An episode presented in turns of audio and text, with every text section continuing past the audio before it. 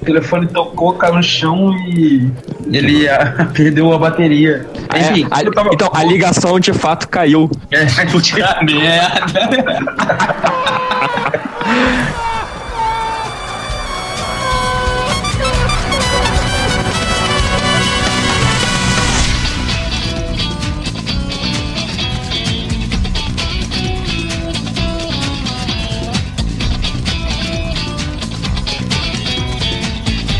E nos reunimos mais uma vez para gravar mais um audiofílico, trazendo para você o fanzine musical em forma de podcast.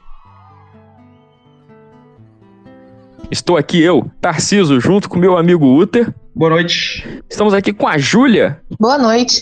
E o nosso editor mais que excelente, Shiva. Muito obrigado, boa noite, galera. E hoje aqui vamos nos reunir para conversar com vocês, trazer uma resenha do novo álbum do Roger Waters que foi lançado esse ano, que vocês já devem ter ouvido a gente comentar alguma coisa sobre ele nos programas anteriores. Será que esse álbum foi bom? que foi uma experiência que deixou muito ressentimento em relação ao membro do programa que não está aqui hoje. Quem será? Hã? Hum? Em seguida, aproveitando o gancho do álbum do Roger Waters, falamos um pouco sobre a, a, a terceira idade na música, né? Será que existe uma hora para parar, para aposentar, para pendurar as chuteiras ou não? Aproveitando essa questão sobre falar um pouco de mercado, identidades musicais, etc., vamos trazer a notícia que circulou essa semana do MC Biel, aquele menino que racha pessoas do sexo feminino no meio, assim ele disse. Agora MC Biel é é o quê? É Gá? Gá? É o Gá, é o Gá. É o Gá? G-A-H. Um artista, quando toma esse tipo de posição, esse tipo de manobra, isso é legítimo, isso não é? Será que a gente teve outros casos disso na música? E por fim, o nosso bloco de recomendações, né? A, a, a nossa contribuição para um pouquinho das coisas que a gente ouve que a gente gostaria de que mais pessoas ouvissem.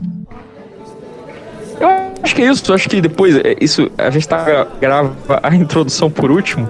Acho que essa é, é a terceira ou quarta é, conferência que a gente faz. Porque tá, hoje tá tudo caindo, as pessoas não controlam o dedo na hora de clicar, né? é foda, bota, bota o cheat no mouse pra jogar LOL, pra tudo dar clique duplo, triplo, quádruplo nessa porra. Mas eu, o, o programa em si, eu garanto que tá muito bacana, tá muito bom. Então, tudo isso e muito mais logo depois dos reclames do Plim Plim.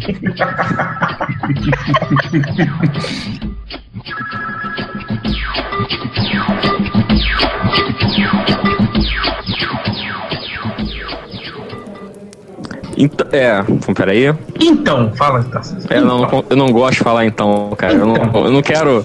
Não quero ser o. o ter, ter, bordão, dá raiva, cara. Host de podcast com bordão, sabe? Dá então.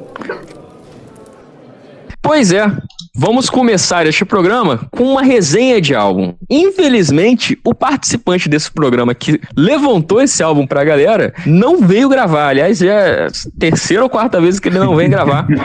Só que conversando no, no, no bate-papo da, que os, os, participantes, né, a gente tem para ficar discutindo pauta e tal, este participante que não está aqui revelou pra gente que nem ele ouviu o álbum. Uma, isso é uma vergonha, isso é, isso, isso é revoltante. É, é, o que eu posso dizer é que ele fez certo. Não, concordo totalmente. Ele foi o mais sensato de todos nós. Mas, como a gente tem que tirar esse elefante branco da sala, a gente tem que falar sobre isso até para purgar, para dar um, uma razão a, a, ao motivo pelo qual a gente ouviu esse álbum. Vamos falar aqui sobre o novo lançamento do Roger Waters. É, é, é Is This, é, the, Is this the Life We Really Want? É isso aí.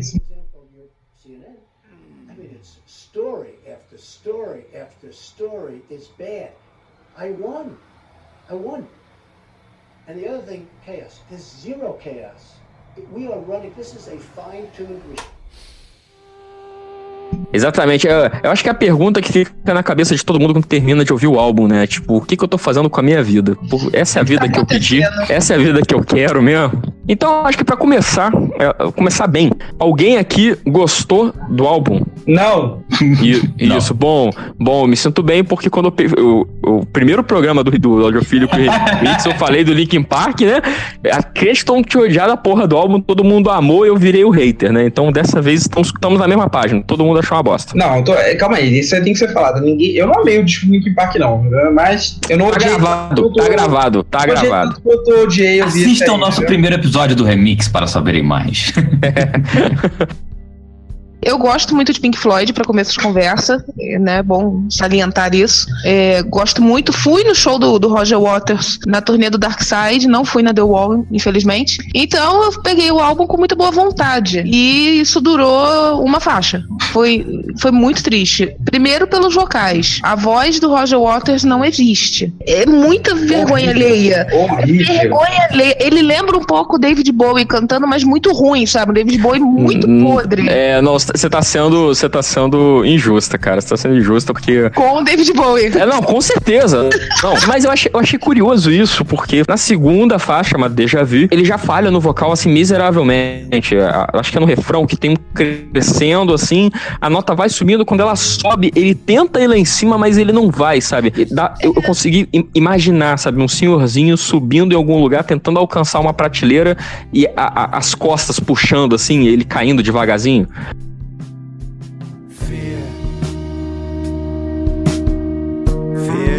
Drives the mills of modern. E o resto do álbum, não sei se vocês separaram, o resto do álbum, ele não faz mais isso. Pois Parece que ele é. tá cansado cantando, sei lá, é bizarro. E É, ele parece cansado da vida. Ele, o álbum. Eu entendo a proposta, né? Assim, o álbum ser. passar mensagem e tal. Mas, porra, é assim, eu, qual o principal objetivo de você fazer música? Você fazer boa música. Independente da mensagem que você passe, né, você tem que fazer algo que seja bom naquele estilo que você escolheu fazer. Esse estilo que ele escolheu fazer e essas músicas que ele fez são ruins. Independente da, da assim, da decência, da boa vontade, da É. iluminação espiritual. Sabe, não interessa, isso não interessa. O objetivo de você lançar um disco não é só ser um manifesto, entendeu? É mais do que isso. É você lançar boa música. Esse disco é uma tralha. Ponto. Eu lembrei. Ele lem- tem uma hora e vinte, né? O, eu- é uma hora e vinte, uma hora e dez. Ó, a segunda Wikipédia, ele tem 54 minutos. Na nossa cabeça, parece que foram 6 horas, eu sei. É, é difícil de chegar até o final. Ele é. E ele parece que, pra fechar a crítica, que todas as músicas são iguais. Chegou um momento no álbum em que eu realmente não sabia mais que música eu tava ouvindo. Era, era uma continuação, sabe? Teve uma hora que eu achei que eu tava na música 3, 4, eu tava na 7. E. Cara, sabe a parada que mais me irritou nesse disco? A inserção de efeitos especiais. Olha, Sim, você eu ia falar isso, até deu, até deu, deu eco, vocês perceberam? Cara, tem, tem umas sirenes, trovão, é, pessoal falando megafone. Meu irmão, é- é- parece que foi mixado num laptop, sem sacanagem. As camadas de áudio, porra, tudo confuso, porque eu acho que pra não atrapalhar a porcaria da voz dele no disco, eles fazem de uma forma, assim, não sei explicar, cara, tá tudo. A bateria não tem presença nenhuma pra mim, é, o disco é péssimo, cara, sinceramente. Eu E- pensei assim é? numa coisa mais triste ainda. Sabe essa sensação do que o Uther tava falando? De que a mensagem é, é legal, é bacana, né? O, seja lá o. O que o artista queira passar, né? Mas a música sempre tem que prevalecer. Isso me lembra, é, sabe, quando Stratovarius lança Paradise, sabe? Uma música falando de golfinho e meio ambiente, é super legal e reciclagem, mas a música é muito estranha e fora do tempo e ruim. Não, é, é, é assim que você vê que Júlia não gostou da música. Ela tá jogando para pro exemplo mais baixo que ela conhece de temática mal empregada na música, assim. É, vocês que gostam de Roger Waters, porque assim, é uma das bandas que todo mundo gosta, mas eu não, é Pink Floyd, é isso aí. Não gosto, não funciona comigo, desculpa. E mas nos álbuns anteriores dele, que eu tô vendo aqui, que o, esse álbum ele também ficou importante, porque ele é o primeiro álbum que o Roger Waters grava em estúdio desde 92, né? Então são quase 25 anos aí que ele tá ele tá não tá não tem registros em estúdio dele. Ele teve uma, ele lançou uma ópera em 2005, mas estúdio mesmo desde 92. Na carreira solo do Roger Waters, ele, man, ele segura essa linha mesmo de é, é, é, esse vocal mais é, esquisito, porque na minha cabeça, quando eu tava ouvindo, me pareceu que ele tava tentando achar um meio termo, assim, uma emulação entre o Lou Reed e o Leonard Cohen, mas obviamente sem sucesso nenhum para ambos os lados. Esse negócio mesmo ou isso é coisa da idade, assim, é um cara que se meteu a gravar um álbum quando claramente não deveria?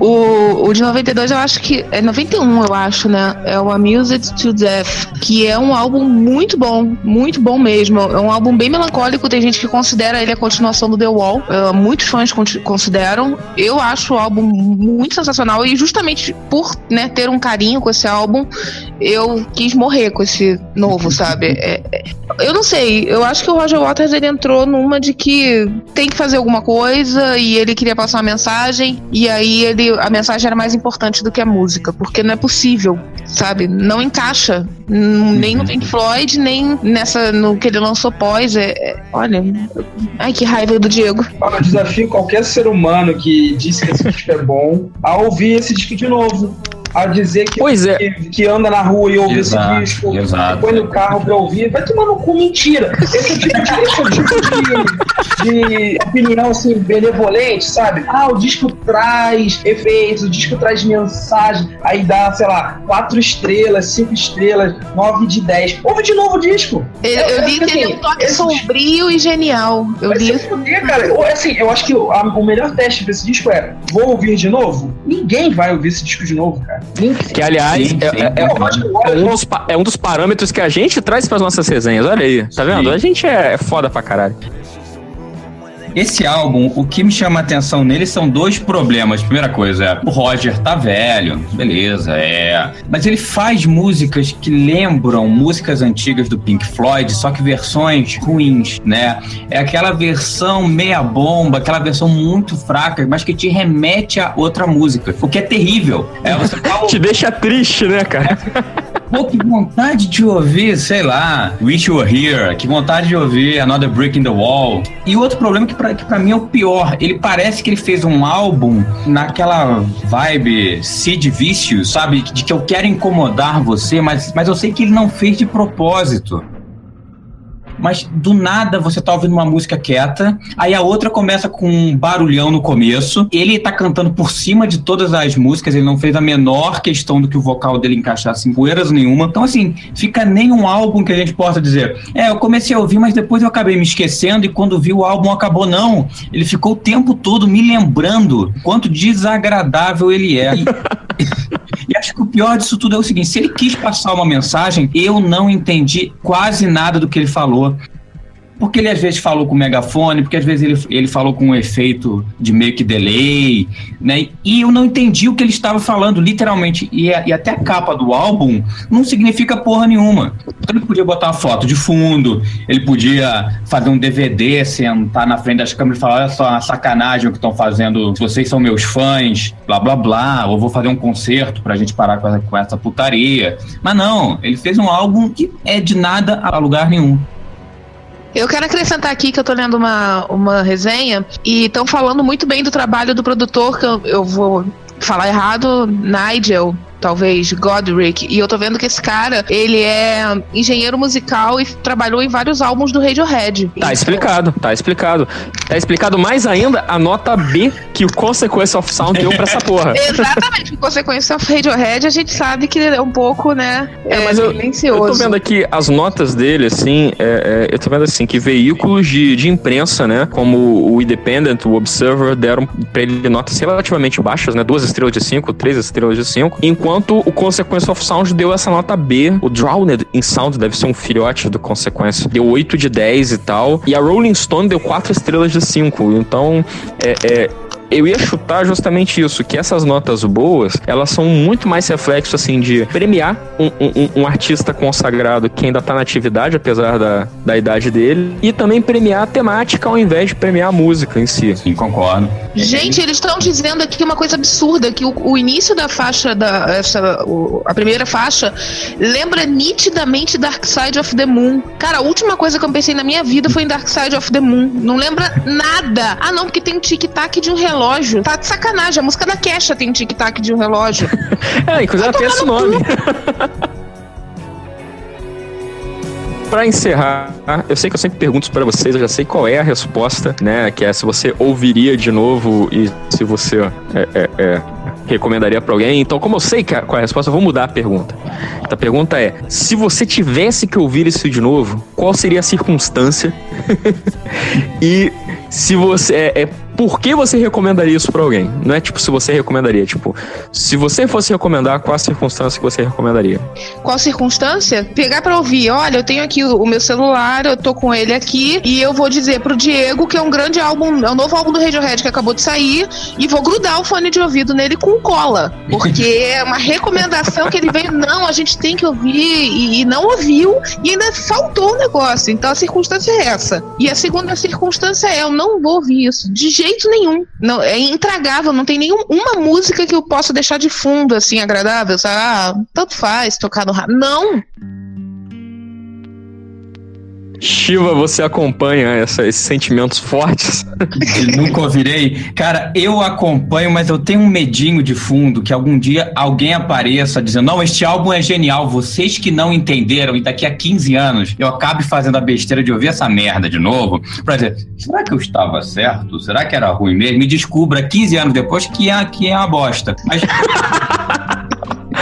Você tá com medo de confirmar que é uma bosta, né? Tipo, É. Não, eu vou ter esperança. Vai que fui eu que não entendi, é ruim. Mas de, de coração, eu acho que até quem ouve o podcast sabe que eu sou uma pessoa bem de boa com música, assim, eu raramente não gosto, né? Eu sou um cara mais de gostar de tudo, porra toda. Eu achei muito ruim. Eu achei um ponto, assim, de ser barulho, né? Então, eu não ouviria, de, de coração, a não ser que eu não tenha escolha, né? Aí, aí ferrou. E você não recomendaria pra ninguém, jamais. Cara, só se eu tivesse muita raiva da pessoa, sabe? Eu quero estragar o dia de alguém, vou, botar- vou trocar o toque aí de despertar da pessoa pelo, pela, por alguma música, mas não recomendaria, de coração, nem, nem pra ouvir uma opinião diferente. Eu acho que é cruel, é um álbum muito ruim.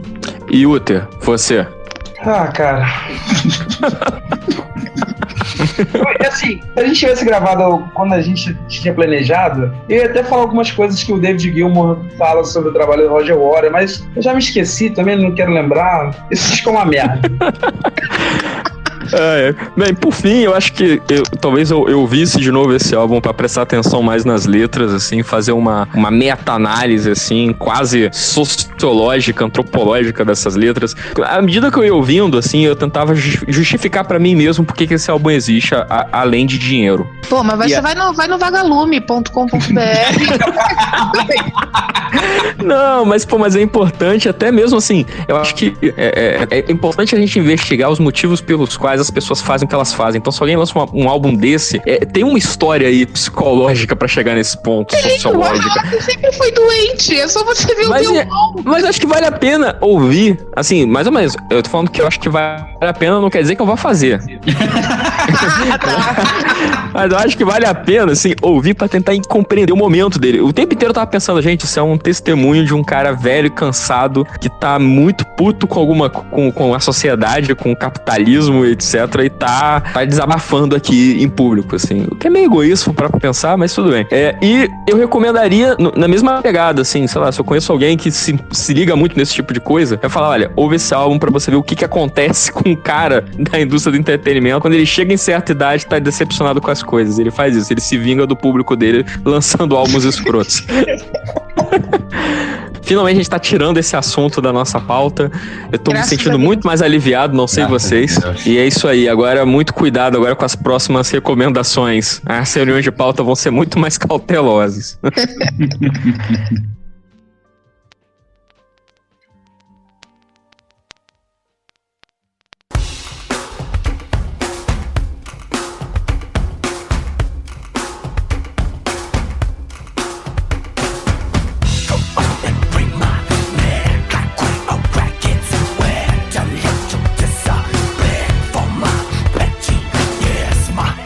Ouvindo o, o disco do Roger Waters, eu comecei a pensar em outros casos de músicos, né? De pessoas que estão no mercado até hoje, estão aí lançando, botando seu material na rua, mas que são pessoas já com uma certa idade, né? E não é certa idade assim, ah, ele já tem 50. Não, não, tem uma galera aí, sexagenários, que estão ainda muito ativos e muito bem, obrigado, lançando disco, lançando álbum, fazendo turnê.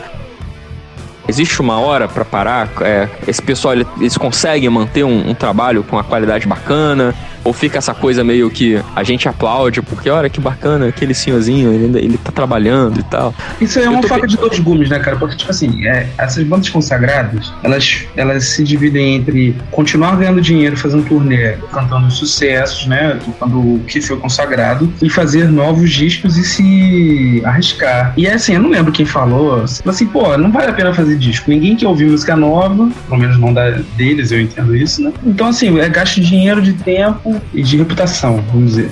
E outras bandas, mesmo velhas, conseguem lançar discos interessantes já na maturidade. Tem alguns exemplos, não é a maioria, eu acho. É, porque assim, é, é, primeiro lugar, é pontuar, a gente pontuar deixar assim bem claro que não é objetivo do audiofílico dizer para um artista ou para qualquer pessoa qual é a idade certa para se fazer música. Isso não existe. Você pode fazer música com a idade que você quiser. Se você quiser, você pode fazer música até uns 100 anos de idade, não interessa.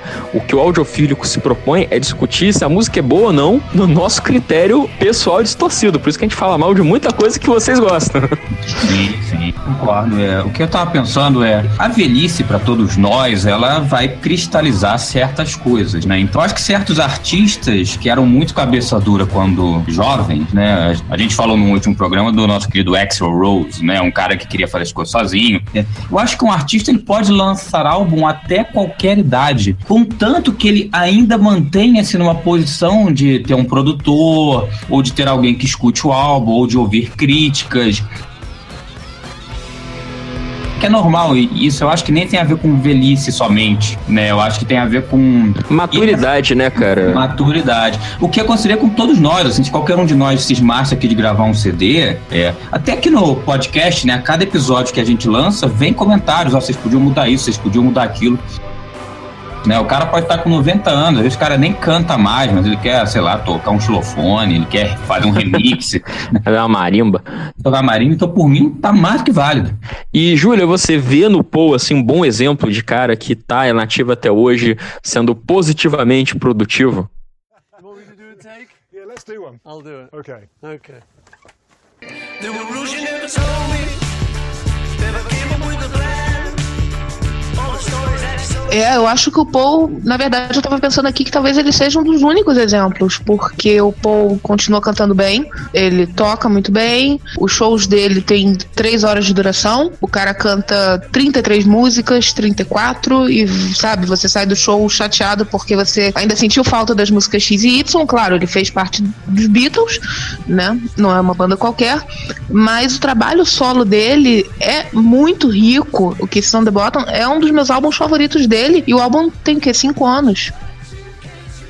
Sabe, ele fez um álbum sensacional. Eu comprei esse álbum jun- junto com o 89 da Taylor Swift, já mencionado no pod anterior. Então eu acho que o Paul ele é um exemplo até à parte. Ele, ele é muito. Ele tem a banda consagrada, mas o trabalho solo dele também é consagrado e o cara é um gênio. Mas eu tava pensando, por exemplo, no Rush. Eu fiquei muito triste, porque eu tava esperando, né, que o Rush fizesse turnê, não vai rolar, e o, todos têm mais de 60, facilmente. E é uma banda que eu ficaria muito feliz de ver a qualquer momento. Fiquei muito Sim, triste. eu ia, eu ia até citar, é bom você falar do Rush, quando eu propus a pauta, eu pensei logo no caso deles, porque é uma banda que a gente até conversou sobre isso por aí, né, em mesa de bar e tal, que o Rush é uma banda que ela envelheceu muito bem, a maturidade caiu muito bem pro Rush.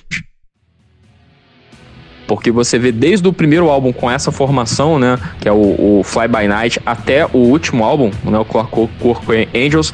Tu vê que as temáticas dentro da, da banda, das letras, elas vão evoluindo junto com a banda. E é, e é sempre uma reflexão acerca da idade deles, da situação particular da vida de cada um, né? As tragédias na vida do Neil Peart. Então é uma banda que é bacana você ouvir os álbuns e acompanhar a, a, a, a maturidade que eles alcançam. O que é diferente de, de outros artistas que meio que eles, vamos dizer param no tempo e continuam fazendo mais do mesmo. Primeiro porque eles gostam, imagino que tem esse motivo também.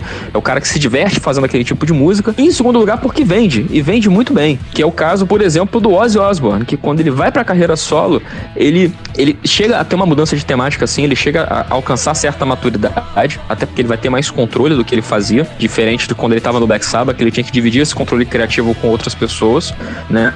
Mas você vê que o álbum ali, sei lá, no Osmosis pra frente, ele entra numa fórmula. E tudo certo. Tá vendendo álbum, tá fazendo turnê, tá divertindo as pessoas, não tem nada errado com isso.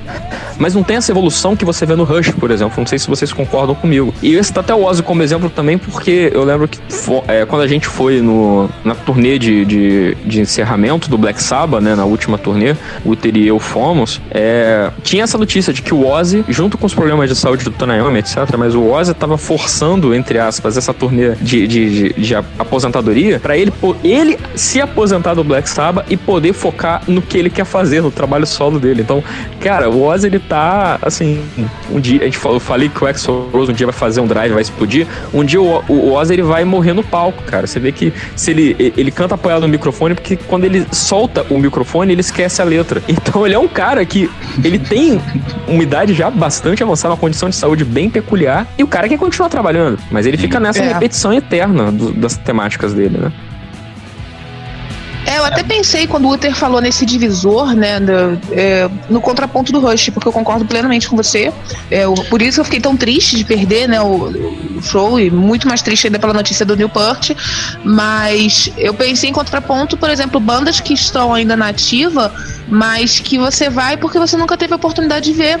E eu pensei no The Who. Eu sou muito fã do Sim. Who. O Who nunca veio ao Brasil e eu sei que um tá surdo, o outro não canta, o outro vai estar lá, sabe, rolando pra chegar no palco, mas e daí, sabe? Eu tô vendo uma das minhas bandas favoritas que eu nunca tive a oportunidade de ver. Então é um registro histórico, o qual eu vou assistir com todo o carinho do mundo, sabendo que, sabe, não é, não é o Who, né, que eu vi no, nos É, até porque metade do Hulk que a gente gosta morreu, né? Então não tem Morreu. muito o que fazer. É, pois é, e, e quem tá lá já tá num, num pezinho no além. E, e, pô, foda-se, sabe? Eu, eu quero muito ver o Who. Então fica aquela banda do registro histórico, sabe? De caramba, eu vou ver porque eles nunca vieram, nunca tive oportunidade e agora eu vou ver, que bom, sabe? Então eu acho que tem bandas que, que se mantêm nisso, assim, até como Black Sabbath. Muita gente deve ter visto porque nunca tinha visto. E, né? é, fica aquele registro, aquele, aquela memória afetiva, sabe? ACDC, é, Scorp, tá? Bem que o Scorpions tá há 20 anos fazendo turnê de despedida, mas deve ter gente que, né, tem É o um longo adeus, Scott. banda, sabe? Porque a gente tá falando de banda de rock. Parece que isso é um mal que acomete só bandas de rock. Eu não acho que isso seja verdade. A gente tem outros tipos de artista que também não sabem, ou sei lá, não vislumbram a hora que vão parar, sabe? É, eu, não, eu fui no show da Madonna e, sinceramente, cara, não, não tem um artista que tá cantando pra caralho ali. É um jogo de luz, é muito backing vocal, uma banda competente, mas assim, pô, tu falar, ah, mas a Madonna, pra idade dela, tá fazendo muita coisa. Sim, ela tinha lançado dois discos legais, a turnê foi boa. É, mas em termos de música ao vivo, não é tanta coisa assim, sabe? Isso não acontece só com banda de rock de velho da década de 70. Tem essa galera do pop aí também que tá envelhecendo, sei lá, uma Kylie Minogue deve ter 50 anos, sabe? Mas o pop é muito mais restritivo com idade, né? O pop É, eu acho mas- mas a gente- o muito O mais. pop é muito mais cruel, pra falar a verdade. É, o pop ele tá muito mais à mercê do mercado. A gente, a Mas- gente tá falando da Madonna, a Madonna não tem nem 60 anos. Pois e a gente é, tá mas- dela se ela fosse velha, assim, ah, meu Deus, a Madonna está fazendo muito pra idade dela. Gente, ela deve ter 55. Associa o som dela. Foi gol? Foi, foi gol. Foi gol. É, é, a, gente- Deixa eu mutar aqui, peraí. o a gente associa o som dela Puta que a. pariu. Desculpa. Cara? Achei que tava mutado. Foi gol do Flamengo. Desculpa, desculpa. Ah, Foi tá. eu, eu, eu vou mutar pra poder gritar. A Madonna, ela tá com 58. 58, é, então, assim, é uma idade já avançada. 60 e poucos anos já dá pra aposentar, sabe? Na maioria dos lugares do mundo. Assim, é que a gente É, pois é. Porra, mas 58 pra 65 tá um pouquinho longe, né? Ah, nem tanto, hein? Certos artistas é, têm um, um determinado estilo musical, vamos dizer assim, que é associado à juventude. Ninguém fala do Charles Aznavour todo ano fazer cantar Me Vantan, sabe? Roberto Carlos, gente. Ou Roberto Carlos, sabe? Ninguém. Porque assim, eu acho que a gente espera que aquele estilo musical é adequado para aquela idade. Mas ninguém fala, sei lá, ninguém não vejo. ah, Por exemplo, um artista brasileiro que talvez tenha chegado a hora de parar. Jorge Benjor, sabe? Não sei se dá mais para oferecer muita coisa ao vivo. Eu sempre penso no ao vivo, tá? Não, eu não penso no estúdio. A gente tava. Isso tá me lembrando, você citou o, o Jorge bem aí, é, quando a gente tava comentando do show do Novos Baianos que a gente foi ano passado. Pois é, Novos. Baianos, voltou, deveria, sabe? Deveria. Valia, valia a pena. É legal pra gente ver, pra uma nova geração ver, assistir aquilo. É histórico, são artistas de grande qualidade, mas tem uma, uma metade da banda ali que, porra, não dá, cara. Ao vivo tá muito mal.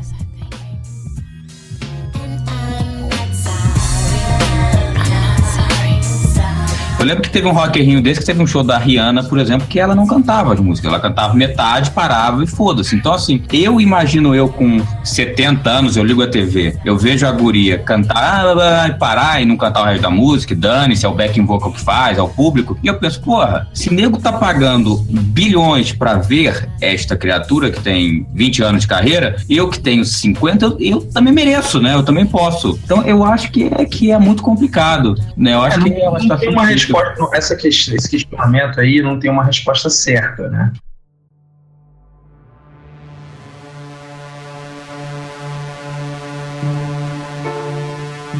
Durante a, análise do Roger Waters, eu cheguei a comentar que muita gente pode ter elogiado o álbum para elogiar a atitude do Roger Waters de não entregar os pontos, de continuar lançando o álbum e comentando uma situação política, uma situação ideológica corrente. Então é um cara que tá mostrando não ser um álbum bom, na minha opinião, ele tá mostrando uma lucidez na temática dele maior do que muita gente. Ele tá mostrando assim que apesar dele não estar sabendo fazer música direito, pelo menos ele sabe o que, que tá rolando e tem um posicionamento diante disso. O que, que vocês acham do exemplo do Queen? Porque todos os outros integrantes, tirando o Adam, né? Eu acho que esse é um exemplo um, um pouco mais complicado, entendeu? Eu, eu acho que é um outro tipo de discussão. É, é a discussão do. Os, os remanescentes têm direito de continuar sem alguém que fez a diferença? Ou alguém que era icônico? É, é um outro debate, sabe? É, É, mas porque o, o Queen, o Queen não compõe com Adam Lambert, ele não compôs. Eu não sei se ele compo- compôs com Paul Rogers, sabe? Então é, é- é- é- entra naquela questão da, da banda que faz tributo de si mesma. Queen É, claramente é o tributo acho- mais caro do mundo, o Eu tributo acho, mais importante. eu acho muito injusto isso. Porque isso é, re- por exemplo, no caso de banda, né? Isso é reduzir a banda a uma pessoa. E a gente sabe que banda não é uma pessoa. Por mais que se tente passar, é, sabe, ah, o frontman, o líder, não é- banda não é uma pessoa, cara. É, assim, Sim. Eu sei, mas isso é uma questão que a gente vai retornar um dia. Mas assim, concordamos que não é muito o caso. Eu acho que o caso seria assim, claramente se. Por exemplo, eu tô lembrando de um caso aqui muito bacana, que era o caso do Eric Clapton. O Eric Clapton é um cara que ele teve uma produção musical é, constante e, e- e- e firme no decorrer dos anos. Ele sempre lançava álbum novo e tal. E ele decidiu parar por quê? Porque pra ele, ele não consegue mais fazer turnê. Ele disse, é, é, é um custo pra saúde dele que ele não encara mais. Muita gente que tá se aposentando aí, e, é isso que tá pesando, mas o cara não vai admitir, entendeu? Você acha que o Steven Tyler vai via público e dizer, olha, eu não consigo mais, que eu não consigo mais pegar um avião pra cruzar o Atlântico pra tocar na Europa, porque, porra, eu tenho 70 anos quase. Tem isso também. Isso, isso, isso a, a idade ela cobra um preço muito, muito grande pra essa galera, sobretudo pra essa galera que, porra, se bota numa maratona de shows aí que nós, pessoas que somos jovens e saudáveis, não, não, não enfrentaríamos, sabe? I speak, I breathe.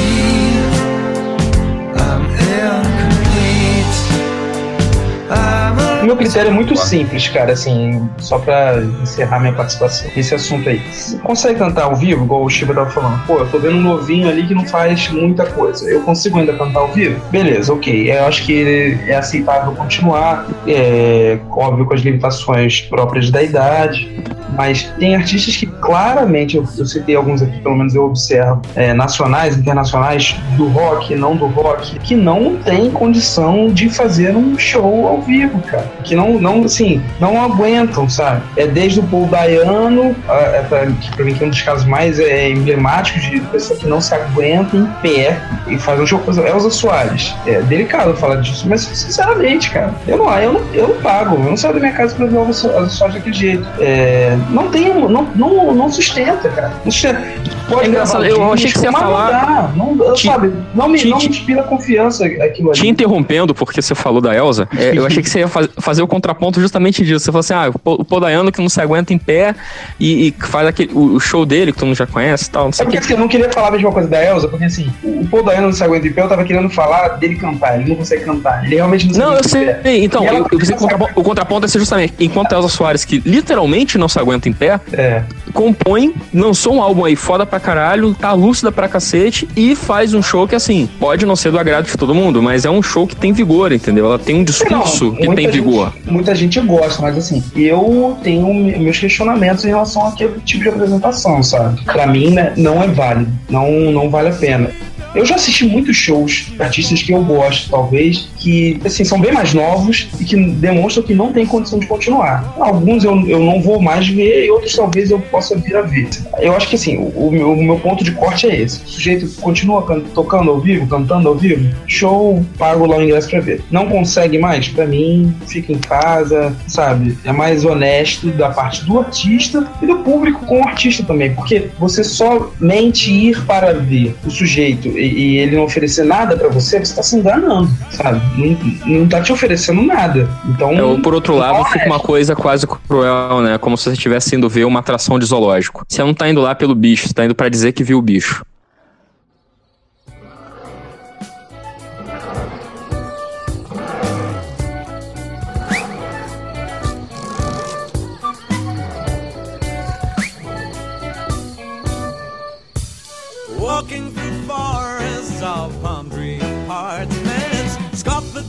Dando prosseguimento ao nosso programa, é, teve uma notícia aqui que parece que saiu hoje, no, no dia da gravação desse podcast, né? Sobre o MC Biel. Eu não sei se o, o amigo ouvinte tá lembrando do MC Biel. Era aquele rapaz, um tanto quanto sexista, um tanto quanto machistinha. O rapaz deu uma entrevista falando que agora ele quer mudar de nome. Ou seja, agora ele vai trocar o nome artístico dele e vai lançar uma fase da carreira, né? Pra lançar novas músicas, voltar aí ao, ao ambiente né, da, do mercado brasileiro. É, o, o Shiva foi quem, quem trouxe a pauta, que, porque eu, eu, eu não via a entrevista, né? De fato, eu tô- também tô, tô tão surpreso quanto vocês. Shiva, é, mas o que, que ele vai fazer? Ele vai relançar a carreira, mas vai ser outro estilo? Ele vai continuar fazendo as músicas que ele fazia? O que, que ele justificou? Conta um pouquinho pra gente. Cara, o que ele disse é o seguinte: é, ele disse isso tudo que ele não respondia pela carreira dele anteriormente, que ele foi forçado a fazer várias coisas, que ele era um personagem. A entrevista não fica muito clara se ele tá tentando se livrar da merda que ele fez ou se ele tá tentando reafirmar a merda que ele fez. Do tipo, não, me forçaram a pedir desculpa também. E tem um trecho que ele, que, que ele fala um negócio assim, ah, mas eu queria, na verdade, era estar cantando as minhas músicas, né? Mas aí que fazer um vídeo pedindo desculpa pá. Então acho que o estilo que ele vai cantar ainda é o mesmo. É. E eu errei, na verdade, antes do programa de falar, na verdade, o nome dele vai ser Gá. G-A-H. E, e, e ele manda assim, na verdade, ninguém me- nunca me chamou de Biel. Eu sempre fui o Gá.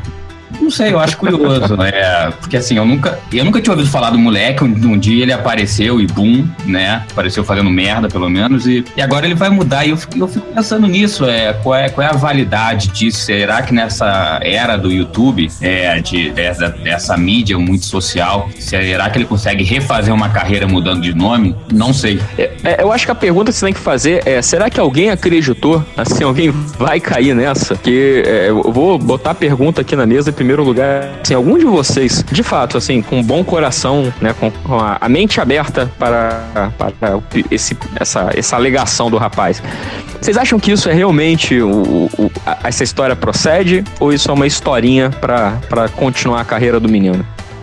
Eu acho que é uma tentativa desesperada de continuar, porque ele tá um ano, eu acho, afastado de gravação, e aí esse é pouco dinheiro entrando, então é uma tentativa, assim, um ultimato, praticamente, né? Que ele mesmo tá sedando na carreira, eu sei, é É, estranho. porque isso. o que o, o que o Shiva falou faz muito sentido. É é porque hoje em dia é, o artista ele não é só apenas o que ele mostra dentro do estúdio ou, ou em cima de um palco, né?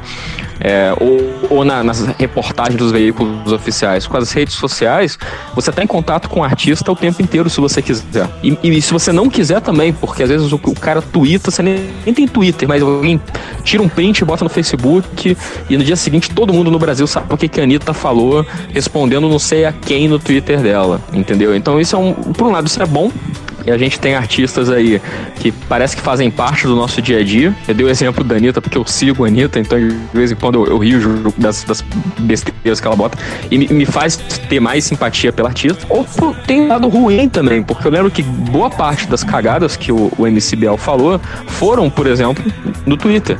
Né? Inclusive, o pessoal, quando, quando começou a dar as polêmicas, fizeram a, a arqueologia de rede social, né? Foram lá em 2013, 2014, coisas que o garoto falou quando ele era, sei lá, um, um guri, que ele já falava besteira pra mostrar, não, tá vendo? Ele fala besteira desde quando ele era gurizinho. É, Então, talvez seja mais difícil cair no conto do não era eu, era o meu empresário, né? Não fui eu que quem fez, quem fez foi o espírito que baixou em mim. Eu acho que é, tá mais complicado sair por essa essa essa tangente. Cara, me parece que é uma, é um, é uma tentativa desesperada. Por... por que parece a tentativa desesperada? Porque tá muito controladinho, entendeu? Parece uma mitigação de danos.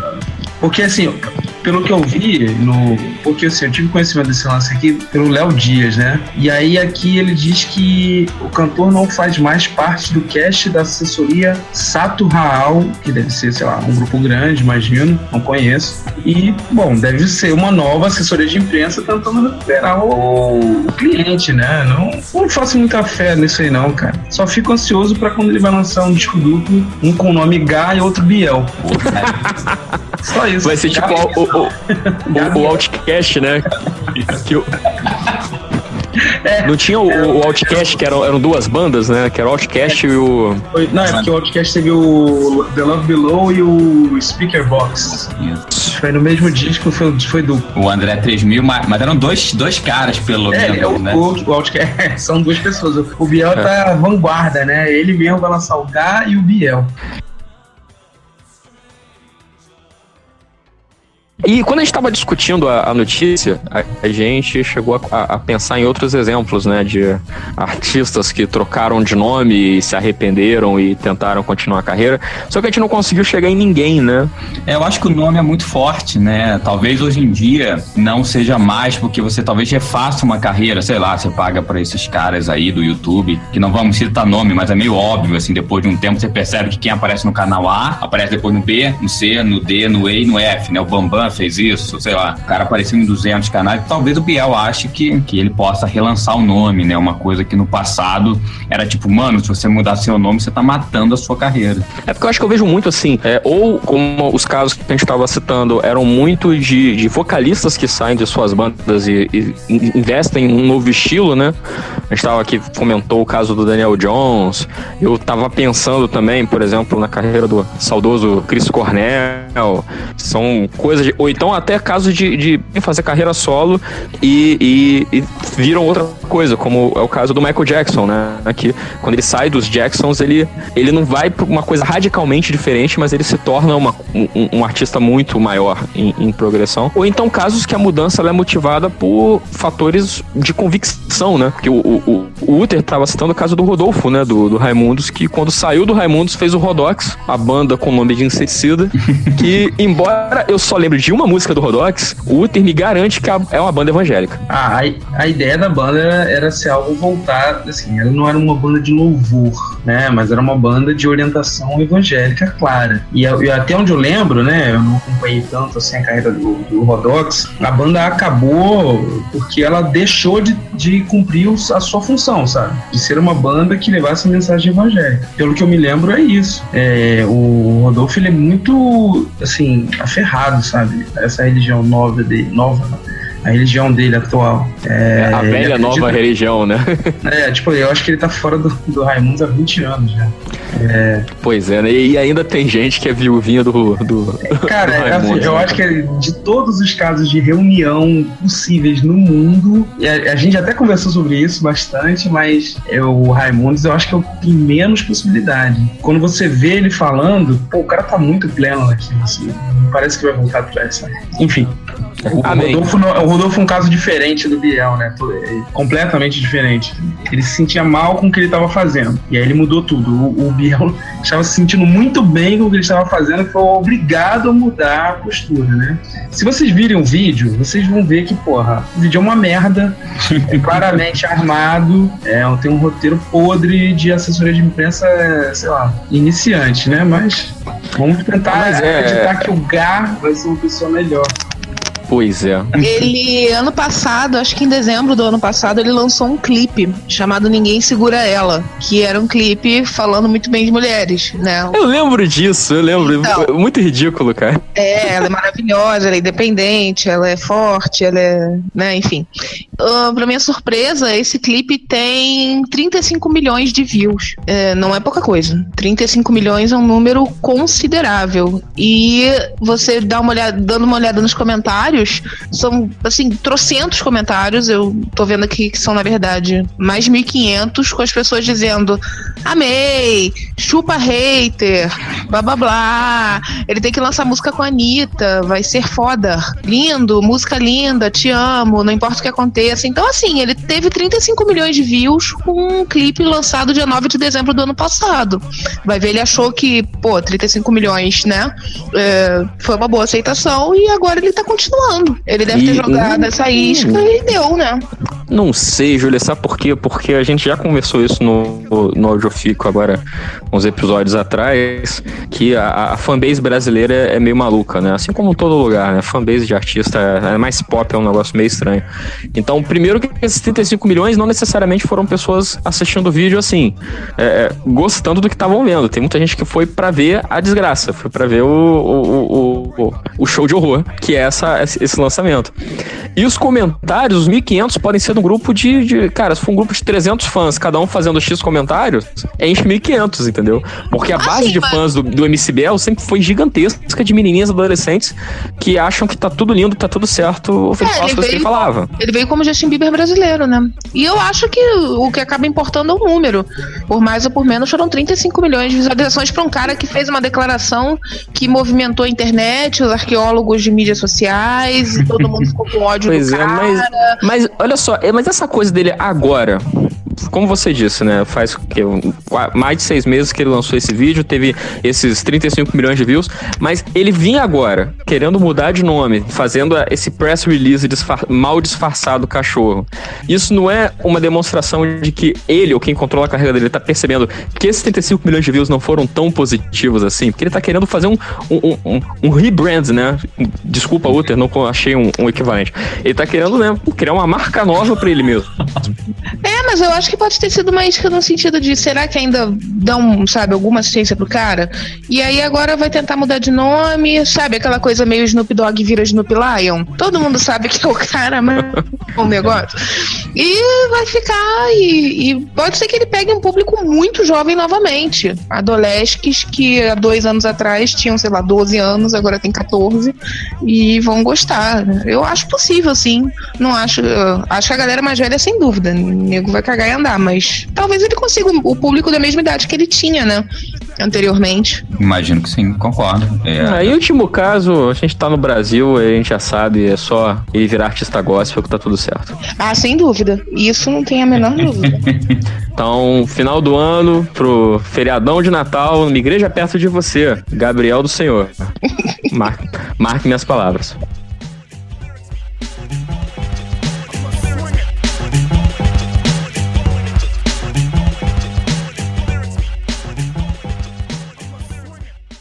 Tradicionalmente, vemos, vamos encerrar mais um audiofílico com o nosso bloco de recomendações. E tradicionalmente, o Uther não tem a sua recomendação ainda. Eu espero que ele se decida até que chegue na vez dele. Eu vou começar com a Júlia. Júlia, o que, que você traz de hoje pro nosso ouvinte? Qual trabalhinho de casa você vai passar pro pessoal que tá nos. Vou repetir ouvindo, né? Falar assistindo, mas não encaixa. Que pena. Fala aí. É, dessa vez eu vou sair um pouquinho da minha zona de conforto e vou indicar um álbum da Janelle Monet.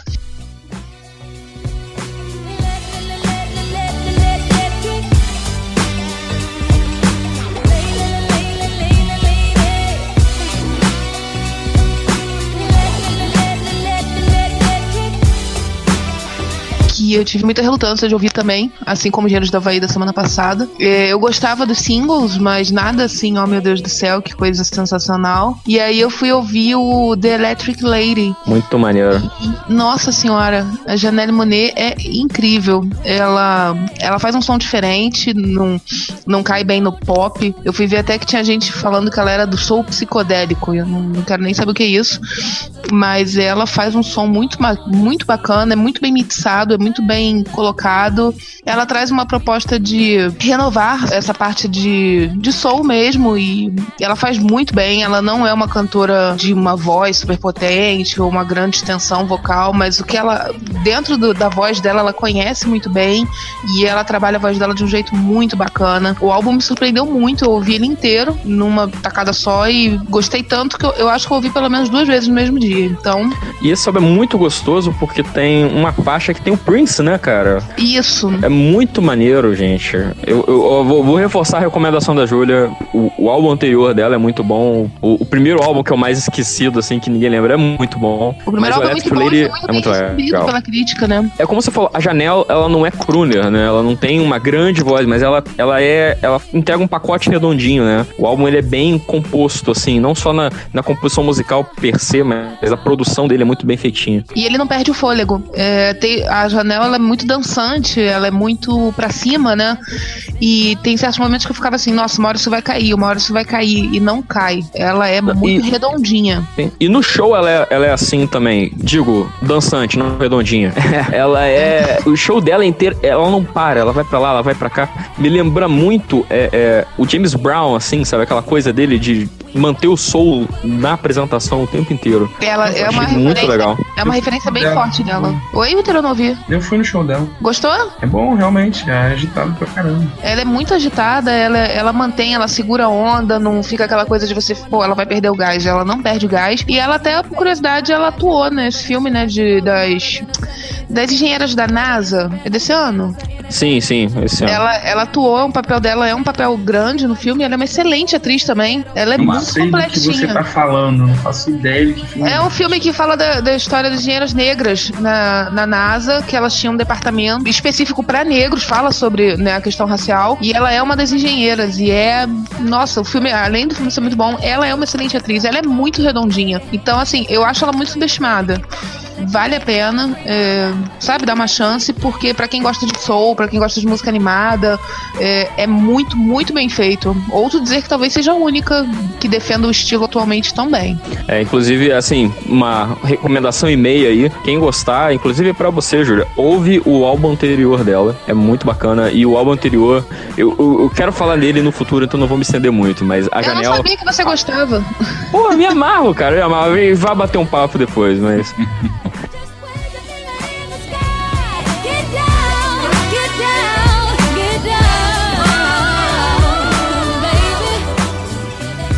Então eu, vou em seguida, já que eu já tô falando aqui, já tô interrompendo a colega. Eu, eu tava esses dias, eu tava ouvindo ah, as playlists do Spotify, né? Aquelas descobertas da semana e tal. E aí eu me deparei com uma, uma parada meio bizarra, um negócio assim, que era meio, era meio metal, meio eletrônico, meio folk, meio louco. Aí eu. E cara, eu quero compartilhar, quero dividir isso com vocês. O nome da artista é Igor. É Igor, I-G-O-R, mas com três R's. Igor. O álbum é Savage Sinusoid.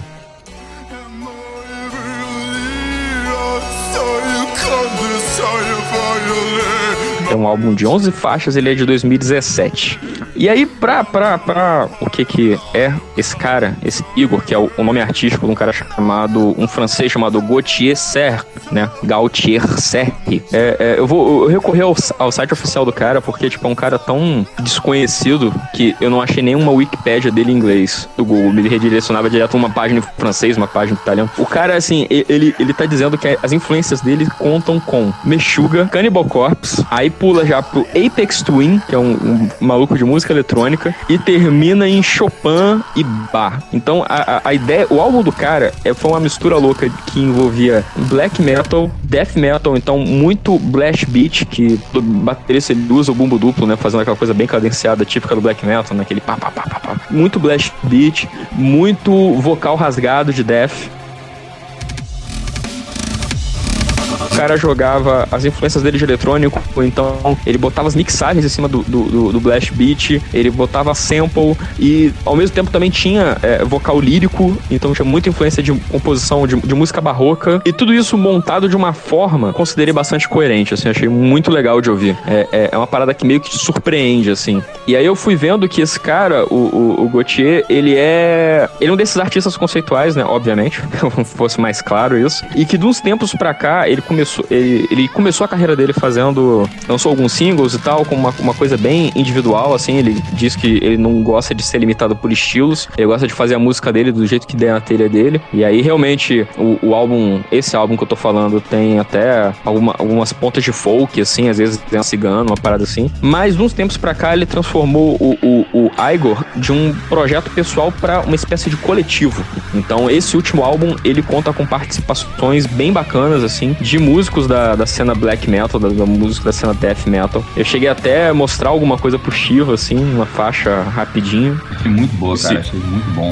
Né, é, Diferente, Fica- assim. Gostei, cara. Gostei mesmo. E eu não sou um cara que normalmente sou tão assim ligado mais no metal. E achei do caramba, achei muito legal. É, inclusive, esse álbum, ele tem é, participações de um cara do, do Carol Decapitation, que é uma banda de death, e um, um, um trabalho de guitarra e, e de, e de- baixo do Telok, que é o, o cara do Mayhem. Então, é, é bem bacana. Eu achei muito legal. a- a- Então, se você tá precisando de alguma coisa assim pra, pra sei lá, desopilar o ouvido, dar uma, uma variada totalmente radical das coisas que você ouve. Você sempre gosta, gosta é, sei lá, ouviu muito death metal e música eletrônica e nunca achou que você fosse ouvir ao mesmo tempo isso, sem, sem ser, sei lá, num, num acidente de. Ouve isso aí, manda ver, porque eu acho que você não vai ouvir nada mais estranho hoje. Shiva, aproveitando que eu já, já te chamei né, de, aqui de striker no meu, na minha recomendação, solta aí a sua. Bom, a minha recomendação talvez seja inimaginável, mas né, certas coisas precisam ser feitas. Então eu vou falar a recomendação primeiro e depois eu explico. Quero recomendar, isso não é brincadeira, eu quero recomendar uma música da Rebecca Black. Sim, a menina do Friday, é, etc, etc. A música é Foolish. Ela lançou essa música esse ano.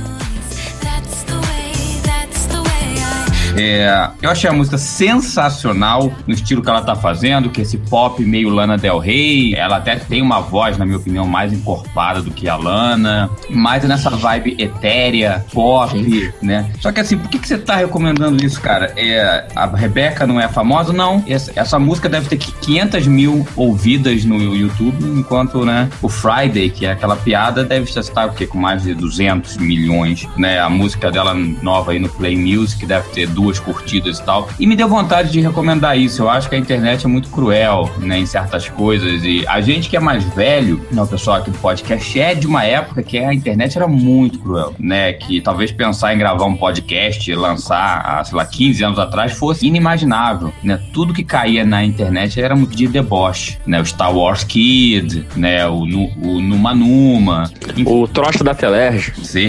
Então, assim, era. E a menina caiu nessa, né? Ela caiu num conto aí de um, sei lá, talvez eu seja mal interpretado, mas de um Condizila gringo aí que foi fazer a produção lá do Friday e ferrou. E a menina hoje volta, seis anos depois, com a música Foolish. É um clipe legal, é bem feito, é um pop de qualidade, não tô recomendando por pena. E acho que as pessoas deveriam ouvir. Se você gosta de pop, ouça, né? Eu temo muito que a Rebecca Black, infelizmente, por ser é, uma pessoa comum, que faça esse visual comum, ela acabe virando um novo Everything But The Girl, sabe? Que cantava bem pacas, fazia uma música legal, mas nunca foi realmente descoberto até fazer um remix dela, sei lá, 20 anos depois de carreira. Justamente por ser uma menina normal, não ter toda essa parafernália do pop. Então, minha recomendação é Foolish, da Rebecca Black.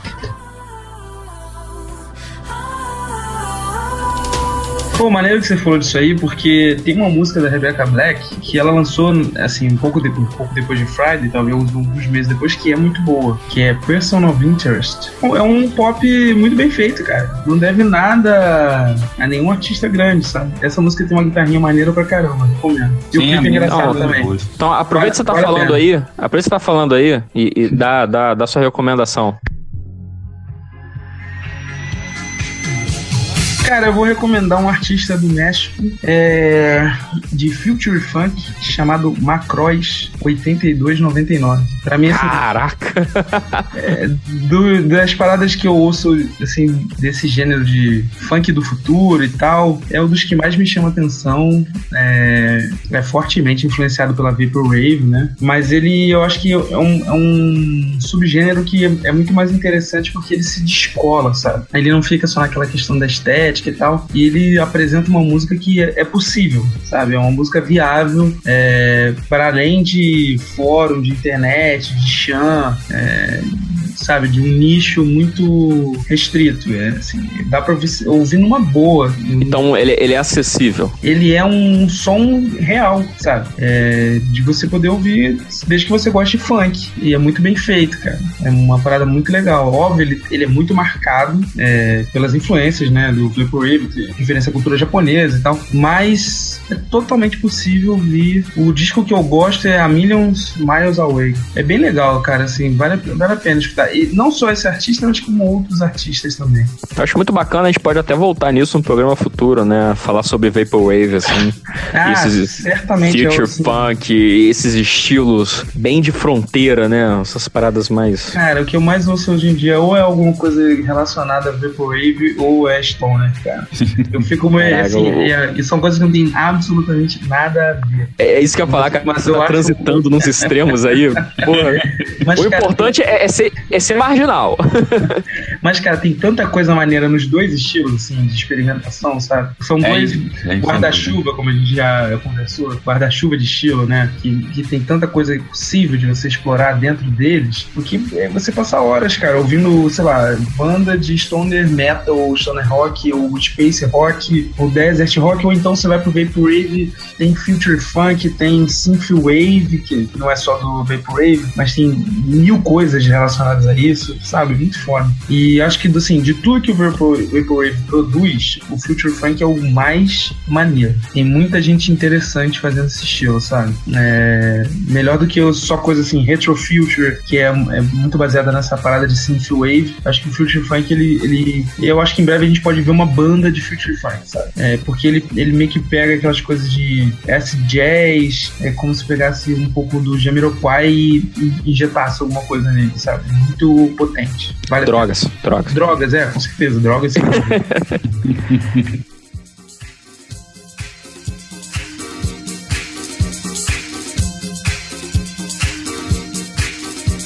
É isso, galera. Ótimas recomendações. Não sei vocês, eu vou fazer o que eu fiz no último episódio. Assim que eu encerrar a chamada, já vou lá no, no meu Spotify pra dar uma procurada, pra já dar uma ouvida durante a semana. E a gente quer saber de vocês. É, vocês vocês estão ouvindo aqui o, o Audiofílico Podcast. Não sei como vocês chegaram até, até nós, mas nós estamos. Vamos ver. A gente tá no. no a gente tem um feed pelo Podomatic, que você pode ouvir direto pelo link ou no seu agregador de, de podcasts favoritos. Nós também estamos no Facebook, né?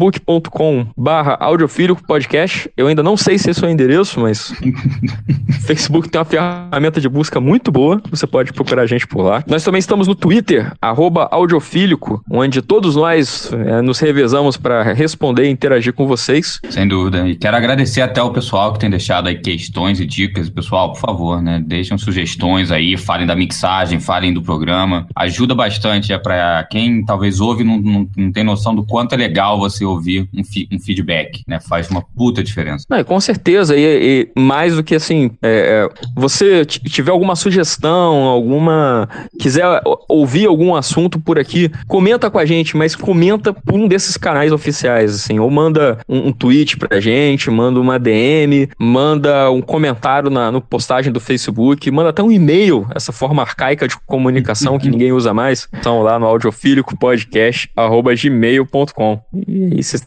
têm que falar, reforcem o pedido. É isso aí. Mais Puta que impossível. Não, é, não, não, não. Pode, pode, pode encerrar sim. Eu acho que pode encerrar sim. Não precisa fazer mais nada. Biel, tô inspirado no Biel, cara. Vai é lançar um, um vídeo de perguntas e respostas de você pra você mesmo?